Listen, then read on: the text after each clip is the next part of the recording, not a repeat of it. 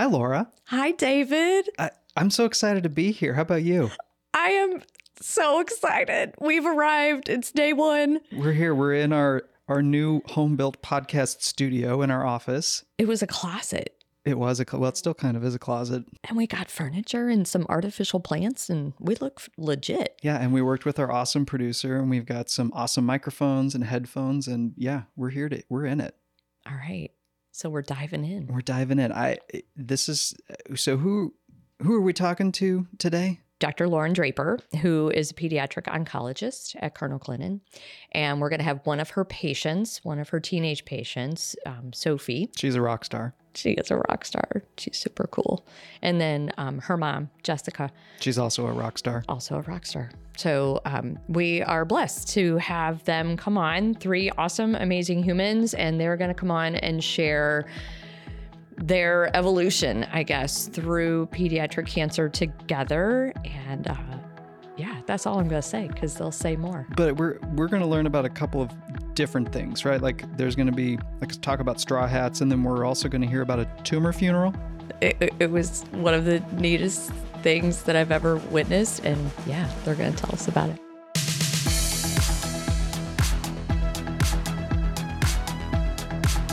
All right. Welcome to the Glennon Factor. You know what? Starting a podcast is challenging.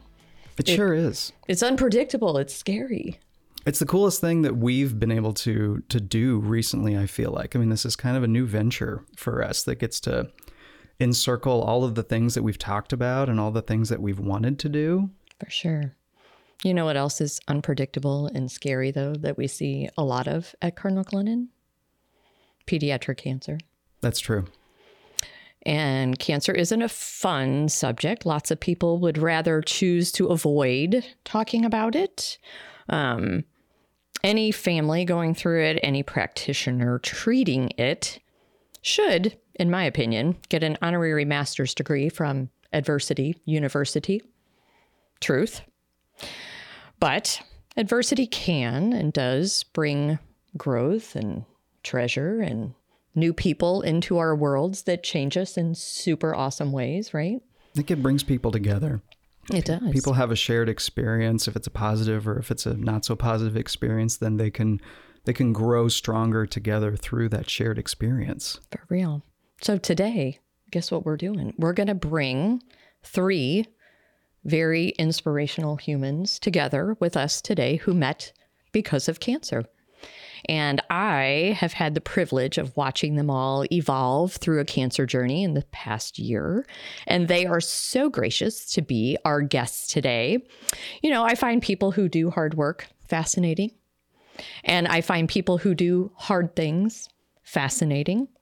And these three have figured out in their lives how to treat and how to navigate cancer treatment with grace, in my opinion. Today, we have pediatric oncologist Dr. Lauren Draper, her patient Sophie Zursa, and Sophie's mama Jessica with us here today. So, welcome, welcome, welcome, all three of you. Thanks. Thank you for having us. Yes, thank you so much for taking time to to share a little bit about yourselves with us. Okay, so we have some pointless warm up questions for each of you. We're going to break the ice a little bit. Okay, you ready? David, chime in. I will. Okay. First question Jimmy John's or Chick fil A? I thought you said these were easy. Depends on the hour with her. I feel like you talk about Chick fil A more. I know, but there's this like for like a month straight, every day I'd ask for Jimmy John's. A slim one. Mm-hmm. I know, but if you look back over the scope of your life, I think Chick fil A is one. How many times has my dad DoorDash Chick Fil A? I mean, that's what I was going to DoorDash you the day of your surgery in case he couldn't leave to get it. But Greenberg said, Mm-mm, "No eating No. for surgery." Oh my word, this is not supposed to be this difficult. Okay, next question. Imo's or Domino's? Domino's. Imo's. We had Imo's last night. Change it up a little bit. Last question Cardinal Glennon Snackers, grilled or fried? Fried. Fried. I didn't eat. I didn't eat Cardinal Glennon food. What? Not even the snackers? For You'd eat real? the tater tots. oh my gosh. You ate the baked potatoes. I think the most I've eaten is a pancake.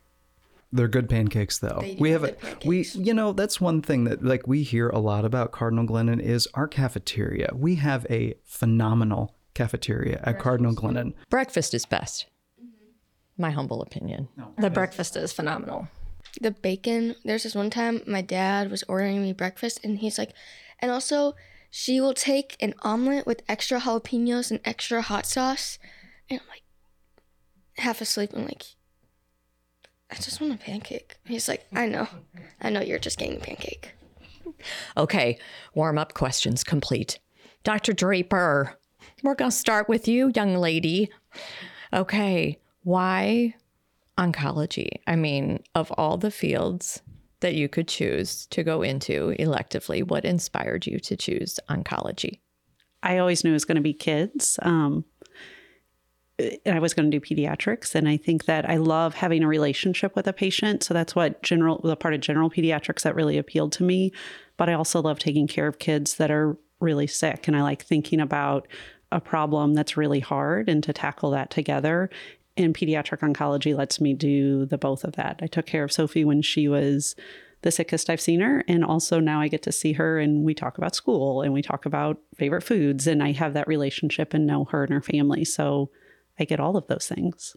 So I'm I'm going to jump in here really quickly. So I, I I'm not a medical person. I'm I'm going to be very very blatant in admitting that I do not have a medical background like Laura does or like you do, Dr. Draper. So I might just jump in to ask some questions around that. So like when you were going through medical school, was a lot of people or people might not realize that at a certain point whenever you're going through medical school you get to decide like where do i want to focus on here after that was there a certain point when you were going through your schooling where you're like oh I, I want to focus on kids. Like, was there a, a, specific, like a point or an instance or a feeling that you had where you're like, I, I, I want to go into pediatrics? I had a little bit of a different experience. I wanted to be a garbage truck driver till I was five. And then I said I was going to be a doctor for kids in kindergarten, and I never changed. I was sick a lot um, as a child, actually treated here at Cardinal Glennon too. But um, a lot of people told me I wouldn't be able to do that. And then I was like, oh, well, that is dumb. So then I think that that steeled my commitment to saying, well, I'm going to stick with this. This is what I want to do. But when it became very real, is definitely in medical school, you have to make that choice for residency. And that first big choice is are you going to do surgery or are you going to do medicine? Um, knowing I wasn't going to do anything in surgery. And then it was like adults or kids. And I mean, that I don't even see that as a choice. Adults complain. that It's just not nearly as fun. They don't let you dress up on Halloween, all the sort of things that come along with being in a pediatric hospital. So you figured out what you wanted to be when you grew up, you did it, and then you picked Cardinal Glennon. Why?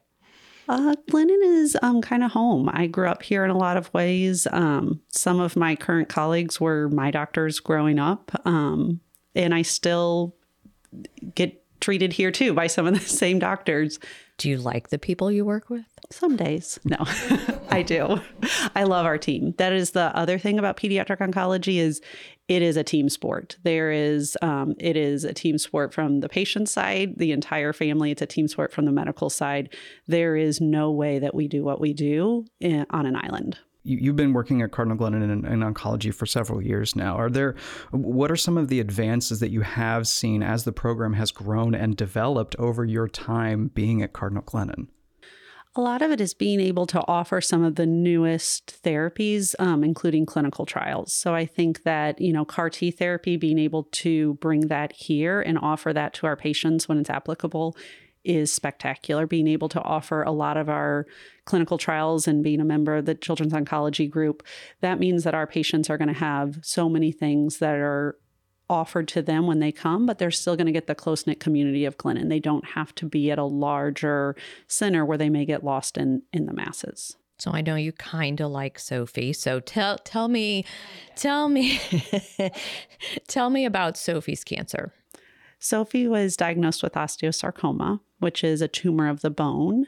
Um, she can tell you how she presented. I'll let her, that's her story to tell. But um, she came to me um, with a tumor in her arm. And when you have osteosarcoma, you know, the biggest thing, I think probably every single one of my patients in the top five questions that their families ask is, can't we just cut it out? And we used to do that. We used to just take out the tumor, and um, essentially all of those kids, it came back and it came back in their lungs. So we knew that n- you can't just cut it out. It means you have to give chemotherapy before to make the surgery easier and safer, and then you have to give chemotherapy after.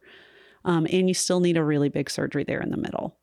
So that was the plan for Sophie. And she looks so disgusted by the plan because it's not an easy road for sure. We're going to hear more from Sophie, but Dr. Draper, when I say Sophie, what's the first word that comes to your mind? Unpredictable. All right, Sophie, it's your turn. I want you to tell me about life before cancer. Who was Sophie then? BC, before cancer. Um, she was just like a normal kid. Um, I ran around with my neighborhood friends, went on bike rides. I participated in a lot of sports uh, summer swim, sand volleyball, soccer, normal volleyball, track, like uh, competitive cheer. You name it. I probably did it at least once. And that, that was it. I, just school, sports, and friends. And then diagnosis is a gut punch, right? And you meet Dr. Draper, who has the tough job of explaining the roadmap and all the medical lingo, which was foreign back then to both of you, and all the ways that life is going to change and all of that. Jessica, when I say Dr. Draper, what's the first word that comes to your mind? Oh man, just one. Uh, she's our hero. Yeah. Sophie disagrees. Disagree. Oh. well, I mean, Dr. Draper, this has got to be. Um, it, it's probably never easy whenever you whenever you have to deliver news to a patient to a family. I mean, I'm sure that there's there's a relationship and there's trust there as you're getting ready to go down this road with them. Um, what what is what is your process? I mean, is it the same process or a different process that you're able to tailor every time based on the circumstances whenever you are uh, presenting a roadmap to a patient and their family about what their um, what their future is going to look like? Sometimes a shorter future, sometimes a much longer future. If you can kind of walk us through that path. A little bit. Um, I think that the most difficult part of that talk is that there is no relationship before. I walk into the room with the news that they are most scared of, and I have to do a lot of talking. Um, and they don't know me, and I don't know them. You know, now I can walk in and they know what I'm going to say probably before I say it. Um, and I know how to tailor what I need to say for their family dynamics. Um, and you learn that about families over time. But I have to walk into a room and ask them to trust me with their child's life when they don't know anything that's going on. And they can't hear anything that I'm saying after I say the word cancer. So, but I still have to get through the things that I have to say that day. Um, so I generally have um, and it kind of depends on the diagnosis and how long we have before we have to start. You know, leukemia diagnosis, I have to start really quickly. I have to start chemotherapy maybe even that same day. With sarcomas, I have a little bit more time, um, and there's a little bit more to do before we start. Um, and that changes the dynamic a little bit. Um, if I am on the days that I am really good at my job, I think the thing that I do is read the room the best. So there are um, you tailor your your conversation for what the families need right then, and I try to leave with saying, you know, the the top three things I need you to remember today are this is the diagnosis, this is what we're doing next, and my goal is to cure your child. And that's what those are the things that they need to hear that first day. Um, but also, I have to be really careful not to um, overpromise because there are no guarantees. So, Sophie, how did you first know? Because this was a load thrown at you, right? How did you know? How'd you first know that you could trust her?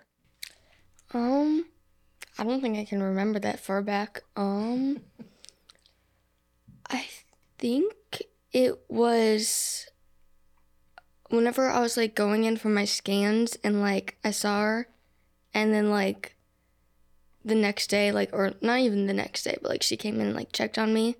There's like little things that she did at the beginning that just made it like so much better. And then like coming on a year ago from now, uh, I was sick in the hospital and she came into my room whenever I was asleep and wrote me a message on the whiteboard saying, Hey Sophie, um, miss you, like I'll come talk to you whenever you're awake and yeah. It's like little things like that that just kind of make your world that day. Jessica, same question. How did you know? What how did you first know that you could trust her? Um, I never didn't trust her. I always I had to from the very beginning, but as her relationship developed with Sophie, um, for example, we'd go into clinic for for labs, and the two of them would end up talking, and I was just kind of like, "Hello, I'm the mom over here. What's going on?" And the two of them just developed a relationship of obviously patient and doctor, but then they became became friendly, and their relationship became more meaningful to Sophie to see her and um I think the way that Sophie looks up to her is important to me as well. You guys have shared a powerful and a difficult journey together. Is there some level of, I don't know what the word is, is there some level of commitment clinically or emotionally because of that that's different than like what you share with close friends and family? Like, Dr. Draper, have you how have you seen Sophie and her family demonstrate commitment that is necessary for this journey, right? That is not necessary for families living with cancer. Cancer changes everything, and the people around you don't always get it. They may want to help, but um, your team at the hospital becomes the people that get it, that have seen you at your worst. They have celebrated all the wins. They've been there when it's not been a good day. And you don't have to explain it. And I see that I see that with every family in some way. I've seen that with it's also abnormal for a teenager to have to rely on their parents the way that Sophie has when she's been really sick. That's when you're supposed to be separating and breaking free and forming your own identity. And how do you do that when also you have to ask them for help for everything when you're so sick? So it's a um it's not there's no there's no rule book. There's no way to do it other than to just keep swimming. And that's what you all have done. So, Jessica, I want to talk about what I consider a Glennon factor moment. I want you to tell me or tell us about the tumor funeral. no, she doesn't get to because she didn't support it. I want to hear about the tumor funeral and about Straw Hat because Dr. Draper was at the core of both of those. So, talk to me about talk to me about we'll start with the tumor funeral okay so i guess this would have to go back it would have been a year in november when sophie had her um, limb saving surgery uh, she decided to with the help of one of her night nurses name her tumor and she named her tumor Jeffrey. Jeffrey. Jeffrey the humor tumor. Jeffrey the humor tumor. Was was Jeffrey a particular name choice or just it sounded right? I was talking to my nurse and I like asked her why she was in oncology and pediatric and she's like, Well my sister had it and like we named hers Frank. And my mom was like going to get ice chips. I'm like, hmm, name my tumor. Jeffrey. Jeffrey.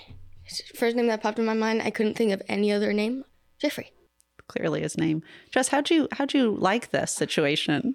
I mean, I went with it, but I was just like, what is going on? I, you know, you know, I, I didn't really want to talk about the tumor. I didn't like the tumor. I didn't want the tumor to have a name. I wanted the tumor to go away forever. These are one of those conversations that we just talked about that other families just don't, don't get it. Don't yeah. get it. No. No, she went to school and tried to talk about it and it didn't land well with her classmates or her teachers at all. It freaked them out at all. It's just they're 13, 14 year old kids and I'm like so anyway, there's this thing called a port and methotrexate, and then a, a person called an, an oncologist, and I get like stabbed every Friday, which is why I'm not at school. Yeah, stabbing. Um, you know, and, and most of them have known me since I was four.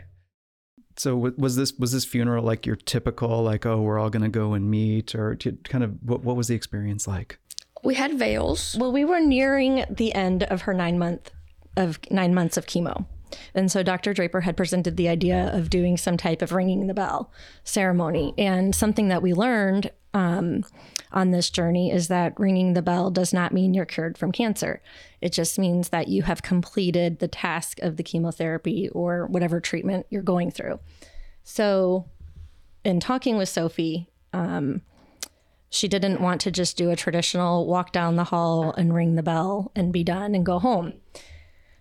She she, she decided that she wanted to have a funeral for Jeffrey. And me and Draper ended up talking and planning about it for like the next hour. Oh, more than an oh, hour. every it was single weeks. visit. It was weeks of and talks. And I think we were definitely egged on by the fact that Jessica was not all that excited about the tumor funeral to begin with. I didn't have the vision. No, I did not I mean, I'm so glad that we stuck it out. Then again, we were saying, oh, let's have a red velvet cake in the shape of Jeffrey. So No mom wants to hear that. Come on. I really think, though, my favorite point, which is this is the dark humor that happens in oncology, is when Sophie comes and tells me that she told her grandparents about the funeral she was planning and they thought she had gotten bad news because they didn't understand it was for the tumor. I was like, oh, you need to be very clear that it is for the tumor we are planning this funeral. yeah, but so I remember the day. Um, out, my two brothers were there, two out of the three, and then you know my brothers are just like meeting everybody for the first time. As my brother was, one of them is 17, and you have to be 18 to get into the cancer ward, and you know, I get Ferguson, Hughie, Draper, all my nurses. I get some nurses from FaceTime that weren't there that called in. Everybody's wearing veils. And I made them all like name tags. Like You you came up with nicknames for everybody on your care team. Do you remember any of them? I remember all of them. And they had significant meaning? All of them. Okay. So, um, I forgot what my original nickname for Draper, but she came up with the idea of executioner. So, to, that her nickname was Tumor Executioner. My surgeon, I called him the butcher. He was not fond of that, but I think butcher for a surgeon is self-explanatory. Um, then we move on to my nurses, Jess, who we already mentioned. Uh, she is stabber number one. And then another nurse down in Costas, Tori, stabber number two. And then another one, Maddie. She used to be on 4 North, but then transferred to the Costas Center. She's stabber in training. Then um Clayton. He's one of my favorites. Um I named nicknamed him Potassium because whenever I had low potassium, he had to, you know, give me liquid potassium. God awful. I, I would not wish that on my worst enemy. Um, uh, Caroline was my first love because she was like my first nurse that I remember. Um, then these, then we had two on Facetime, Cassie and Lisa. Um, Did you have a nickname for Cassie? um, I don't know. Lisa was the pill lady. Lisa was the pill lady because Lisa taught her. No, she forced me to take my pills. I would say taught. She's going to say force. But Different perspectives. there were other oncologists because like even though draper is my oncologist i still have a relationship with the other oncologist They want to steal you from me. oh yeah Can I just say that interject that I love that you call her Draper? like, I mean, I, I love it. i just kind of dropped the Love doctor that. greenberg yeah, draper just drop the doctor. we told her in the beginning, you have to address her as Dr. Draper. And we would tell her again and again when she comes in, it's Dr. Draper. And she never did. So it just, Draper. I'm sorry. Draper just has I think at times it's been drape. Drape. It was Drape. It was Drape for a while. The Drape. Yes, I did get a the. I, I liked that. I kind of like imagined it as like a count dracula like the clouds and the lightning over cardinal glennon and then like the old fashioned count dracula the draper. But so then i mean um i probably had a relationship with dr hughie the most. Um he's basically my second oncologist. You had a nickname for him. we end up nicknaming him the gentle giant. And then um Ferguson? yes ferguson Um, No, what what what was his nickname? Teddy Roosevelt. Because Well, tell them tell them why he was Teddy Roosevelt. so, you know, whenever no, so basically, whenever like um the oncologists like come in and like do the, they do the rounds with the patient, and my mom came in and she's like, Sophie, Dr. Ferguson, he's like the head oncologist. He's like a no nonsense man. Like I don't you making jokes. I was like, don't joke around with him. Be very serious. Don't tell him that you're and, and so like not I'm, feeling well. I'm working on my homework for World War II on propaganda, and he comes in and we're, we're joking. He like me and him just like instantly become best friends. Sorry, Draper. And um, he's and then like eventually he goes like, "Oh, you're working on your history homework." I'm like, "Yeah," and like that answers blah blah blah. And he like shows me his tie that he has on, and I'm like, "Oh, that's Teddy Roosevelt." He his mind was like, you know Teddy Roosevelt. Yeah, and then we just kind of talked history for the next couple minutes, and then by the end we fist bumped, and my mom was just like, Only you. I said only you is gonna make Ferguson relax and like, chill. What is happening right now? For real. So she called him. Well, first of all, I think you got him in a veil. Yes, Yes, we I have got- a picture of Ferguson, Hughie, Greenberg. I got them all in a veil. And Cancer card. That's how I got them in. and you had name tags. Yes, I had the name tags. They had to wear a name tag, yeah. And I know some of the nurses still have them on their badges. Yes. They Mm-hmm. saved them. Yeah. Even even the one that moved to Chicago. And I would like to say, I finally bought into this idea. Okay. I, I I really did get on board because we talked to Bree and some of the life specialists or children life specialists. Oh, and- Bree and uh, the art therapist. Yes, Okay, yes, yes, yes. And then she kind of helped Sophie come up with ideas like, oh, maybe we can make you some veils, and then staff can wear can wear veils, and oh, maybe we can have candles, and we talked about like a Day of the Dead kind of thing, and. Dr. Draper wanted live candles, and then it would have to be outside, and we wouldn't be able to do it in the Costas Center. And finally, I just I embraced it, and I went to the store and I got name tags so she could name literally all of her providers silly names but meaningful names i got snacks which i got snacks for the staff which were Cupcakes that we gave medical names to, like methotrexate. Um, I like the chocolate C. diff ones. Those were special. the chocolate cupcakes were c diff the Hughie red loved that. Red was Doxo. the red velvet red velvet was doxo so i did embrace it i did get i did get into it we Yes. It was not traditional by any sense by any sense Sophie gave a eulogy. we had um who printed out a picture of the tumor for you I don't know, but I know Mar- someone got someone got a picture of the tumor for her and Martha gave me a rose. Marcia did. Marsha, Yes. Marsha. So we got, I got Sophie a, black, a, a, a brown box, and she put the picture of the tumor inside of the box, and she basically made a coffin for the tumor. Uh, Dr. Greenberg's nurse Marsha gave her a rose, and so we all gathered around a table. Sophie had the box and the tumor, Candles, cupcakes. candles and cupcakes, and she gave a eulogy There was a to the there tumor. was music There was mu- and a procession. it was Chopin's Death March, I believe, the music that was played. My personal favorite part is we did this in Costas with other patients there. So like we have the hallways lined up. We're all wearing veils, and I'm walking down holding the coffin, and I just see these patients and the parents staring at us, and I'm like confused. And I just start laughing, and I just turn around and I start. I'm looking at Draper and Greenberg, and they're like, "Sophie, go!" And I'm like, and I can't hold it in. When we get to the room, I give my eulogy, and then ring the bell, and we do pin the needle on the port. Which, if you don't know, a port is where you get your chemo. It's a surgery. It's a port hooked up to your jugular vein, where you get your chemo. And blindfolded my nurses, spun them around, and I like to say Jess did do the best. That's why So, she's my so in a pinch, you want to make sure that Jess is the one who is putting the needle in the port. Oh, Sophie is very particular. My dad had to hold me down, had to take Ativan. Well, it was a wonderful ceremony. And I will say, I don't actually like, I don't, I am happy for every family that gets to ring the bell in whatever form that is, but I generally do not participate. Um, there are some like just, you know, superstitions in medicine. And this is maybe the one that I participated in. I was big supporter of it. I really support families marking. I do I think that's most important is marking the end of the journey. Like you've done this task and you should celebrate that no matter what comes next.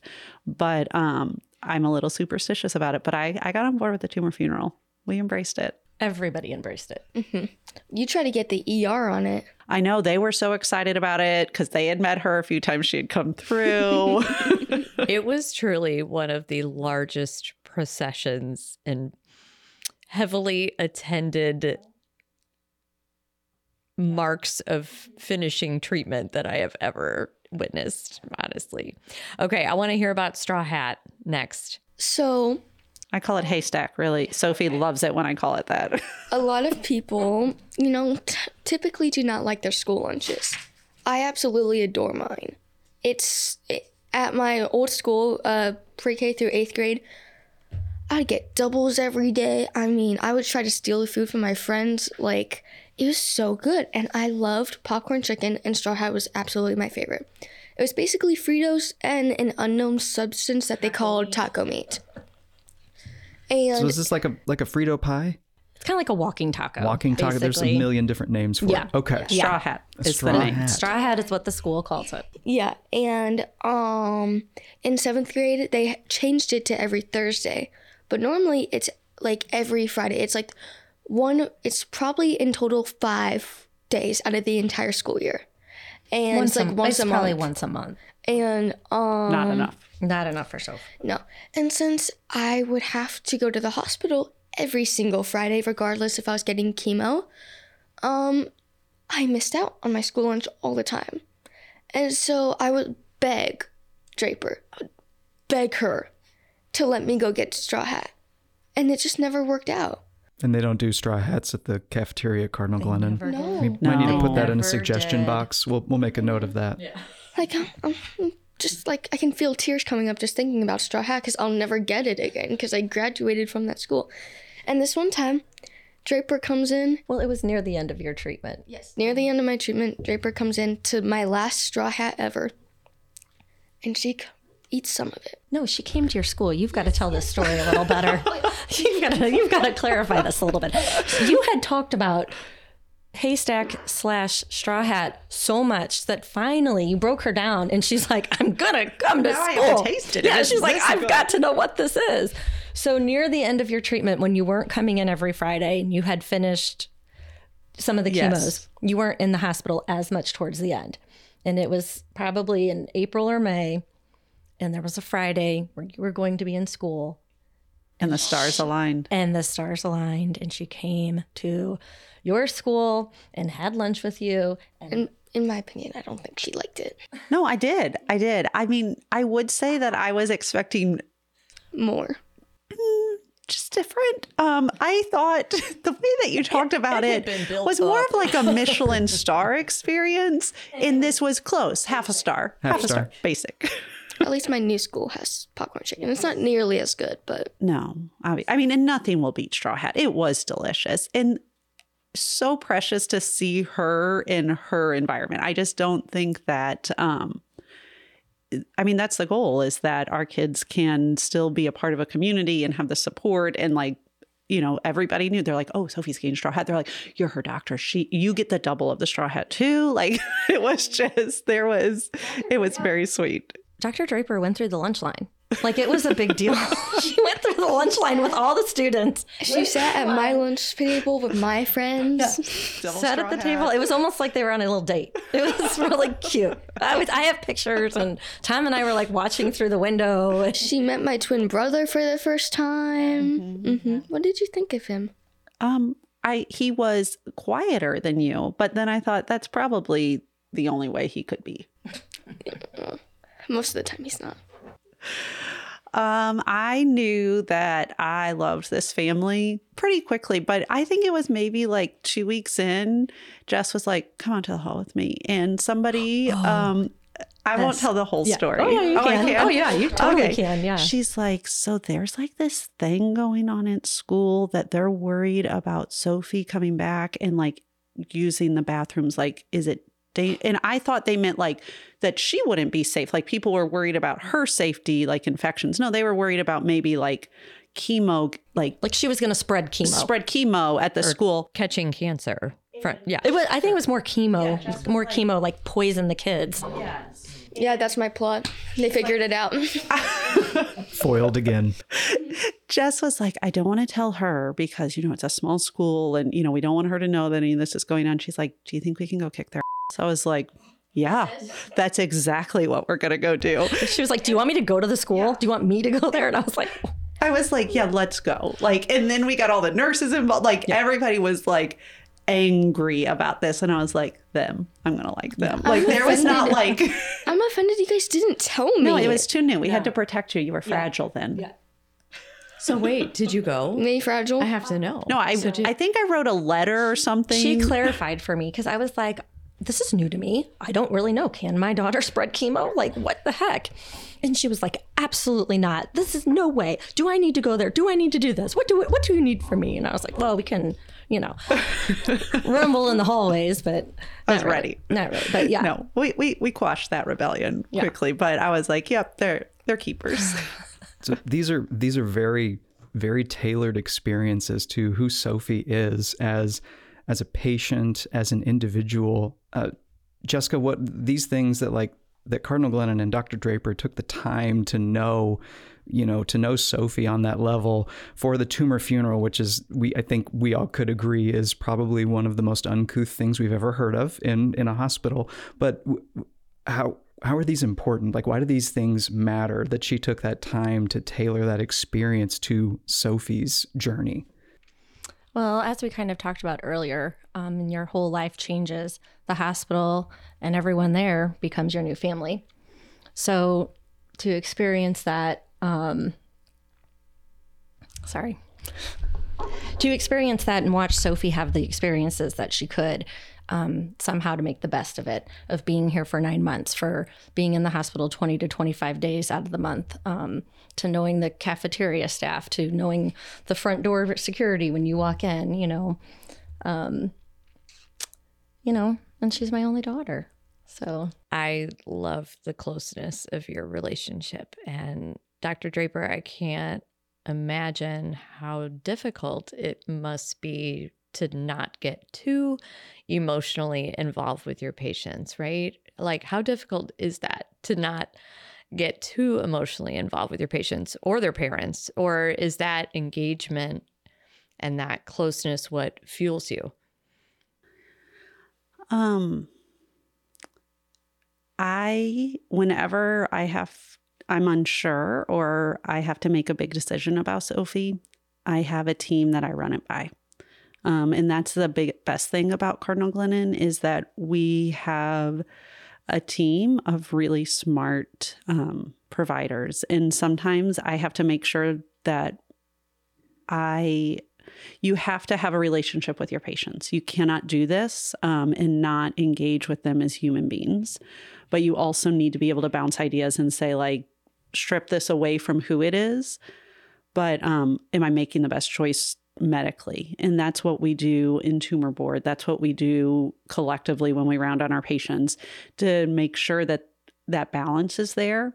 But the thing is, is it allows me. Um, the most important thing that an oncologist can do is continue to make recommendations because sometimes there's not the most obvious next choice. There may be choices um, to be made, and a family cannot be left to do that alone because, I mean, that's not that's not their skill set. But the way that I recommend things is based on what the family's priorities are and alignment with their goals. And if I don't know them as a family and know what their goals are and know what's most important, then my recommendations are somewhat meaningless. They aren't tied to a person. So you ha- you have to form a relationship, and not everybody are you going to be as close with, um, but you have to earn that trust and constantly earn it. And um, some you connect with on a different level, and but then you have your team to make sure that you don't get blinded by that. How do you take care of you? How do you fill up your cup? Who's Dr. Draper, non doctor? um, rarely still. So I've got four kids too. So they, um, keep me busy and grounded and um, that. And then I um, usually like to move my body. I swim, bike, and run, and they've been involved with some of the races over the last year and cheered me on and excited for that. But um, you know, really, you do it also by coming to work. Is that um, you come to work with a team, you see your patients, and then you go home and you know that on my absolute worst day of work, it is nothing like the worst day that my patients had. So I have perspective and you find joy where you can and you you find sorrow where it is and you just you have to do that. So you two, where's treatment at now? Where are we at? Um, I take a chemo pill every day because they found cancer in my lungs, so they did a surgery to remove it, and now we're doing the chemo pill as a precaution to make sure that if something was left behind or if something grows again, it doesn't. So how often are you landing at Cardinal Glennon? About every month, once a month, because you have to get your port flush. Yeah, six to eight weeks ish, which is a nice little break. hmm Rather than every Friday. Jessica, what is Cardinal Glennon to you? Well, it's kind of my new home away from home. Um, it's everything, really. Um, in August of 2022, um, when our lives changed, they were there for us in good times and in bad. As Dr. Draper said, there's good days and there's wins, and there's there's days where you don't win. Um, but I think back to our time, and when I say that we were basically living at the hospital for nine months, we really, we really were. I walked around the hospital in my pajamas. I would walk around in my slippers, and I had no problems with it. I knew the ebbs and flows when it was going to be crowded and when it wasn't. Waited for the mushroom soup to be served in the cafeteria.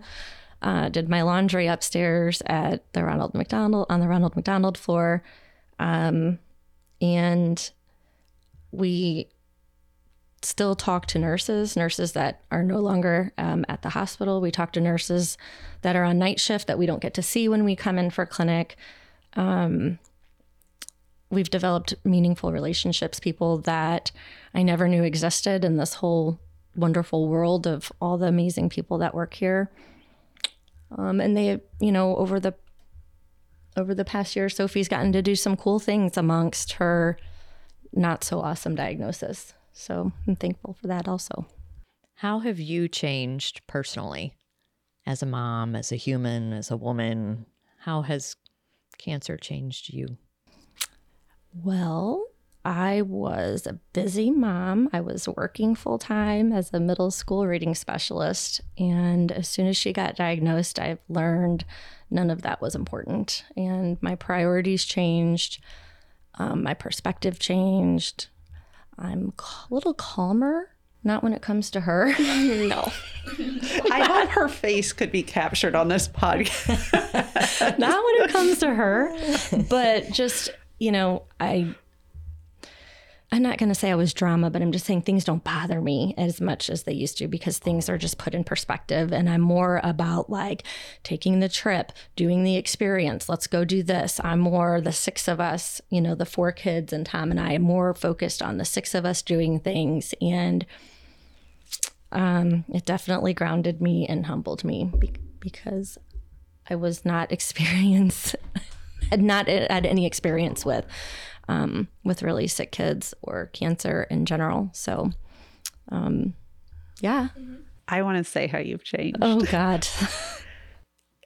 I have watched you grow um, into somebody that, into, from the moment I met you, you can see the loving mother and knowing that your whole life is your children um, in the in a good way, not in like a scary controlling way, in a way that you've dedicated your life to them and your family, and went from not being able to engage with some of the really scary, hard things and to be able to be on a podcast today and talk about this is so much. Um, I mean, you've embraced what you've had to and have done it with grace and love and just patience. And it is, it's truly impressive.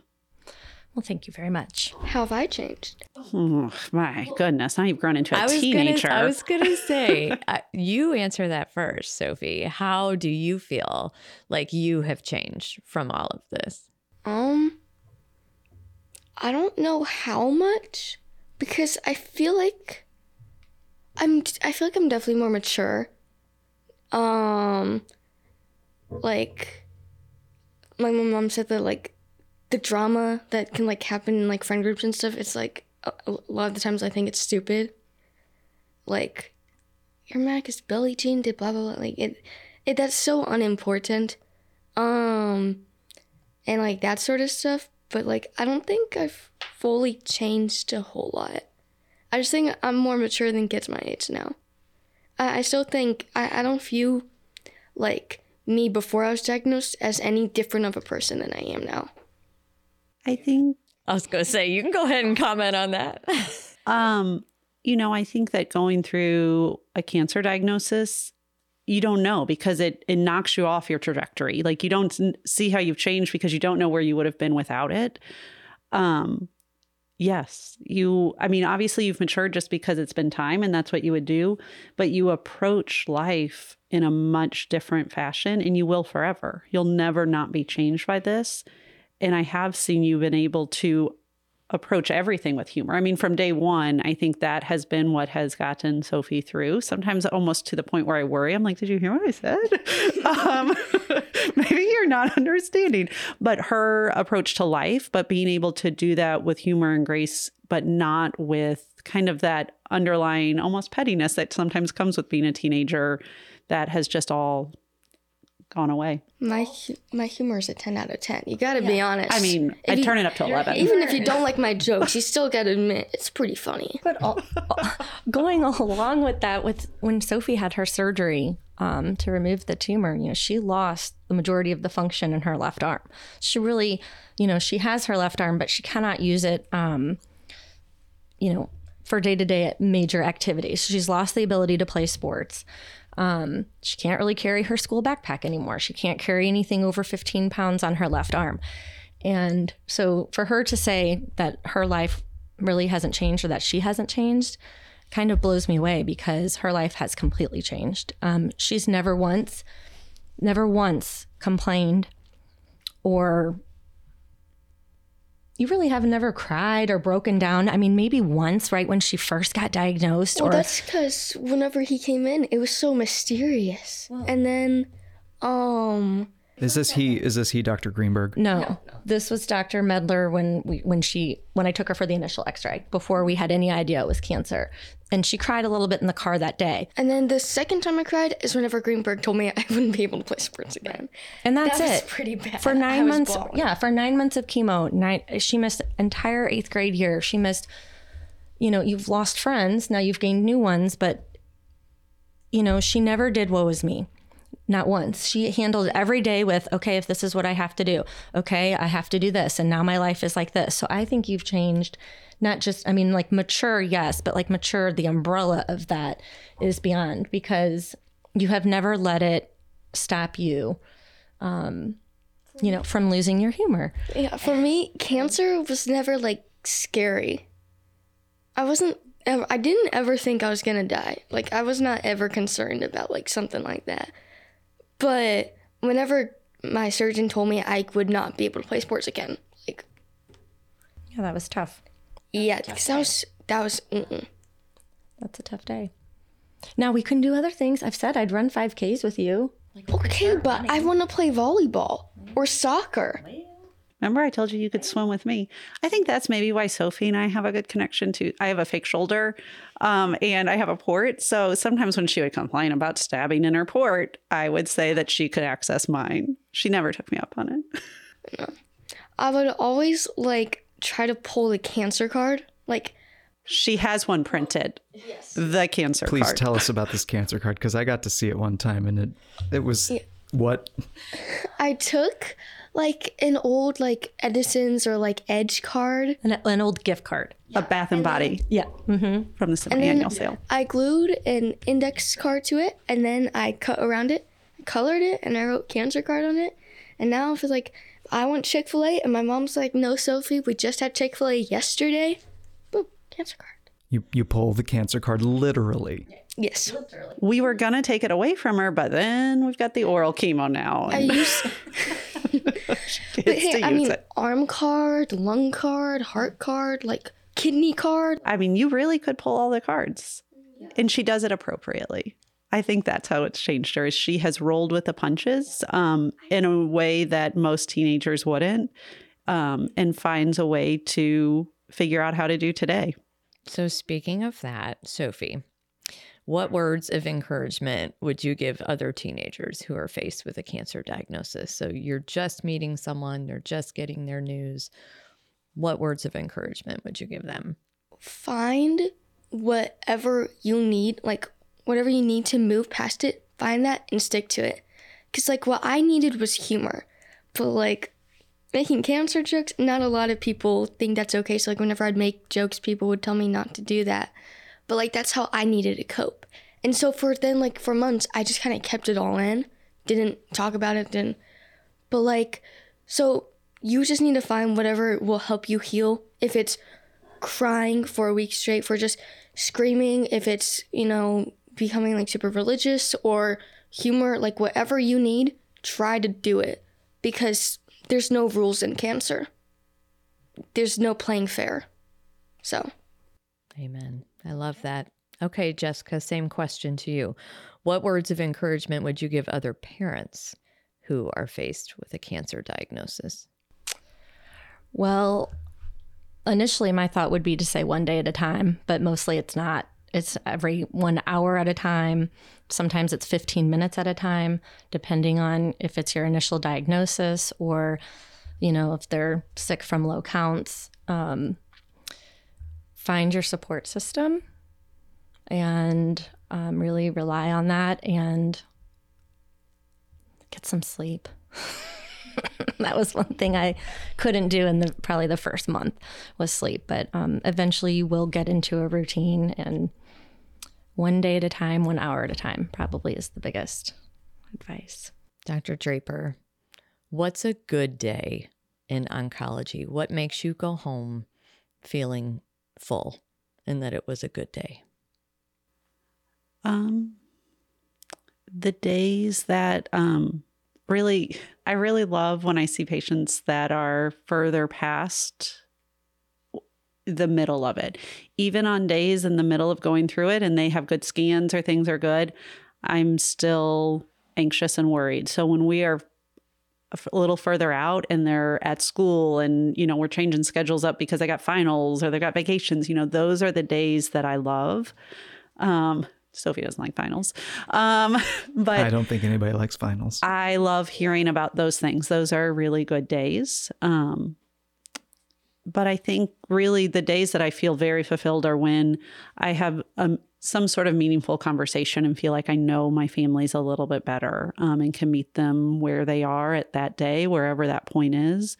And that happens, you know, really it's funny as a teaching institution we have residents we have med students and they're always like well we want to be there for you know the crucial conversations. We want to see how you talk about it. I'm like but they're often not planned. It's like when you go in and you don't even know that it's going to happen and something clicks and you have you know sophie comes out with hey what about this? or has you know in the middle of telling jokes ask a really key important question. You you didn't know was going to happen but you have to be prepared for it. In a lot of ways it's like parenting. It's like you're driving home from school and you think you're going to talk about the day and then they ask you about something you're like oh this is a real thing. Um, and that happens the same day same way with your patients and those are the days that feel very good when you're able to have those conversations and connect with them. Well, you guys, you guys are Glennon Factor. And that's exactly why we wanted you here today to share all of this because this is what people don't see, right? You know, um, we're a lot more than diagnoses and medications and IVs and all that kind of stuff. There's a lot of relationships and a lot of special things going on. And um, you guys are a hallmark of that, to say the least. So thanks. Thanks for having us. thank you We hope you enjoyed this episode of The Glennon Factor. Make sure you follow The Glennon Factor and leave us a review wherever you get your podcasts. Visit Glennon.org if you would like to learn more about how you can support Cardinal Glennon Kids. And while you're there, feel free to share any feedback or episode suggestions on our podcast page. The Glennon Factor is recorded and produced by SSM Health Cardinal Glennon Children's Foundation.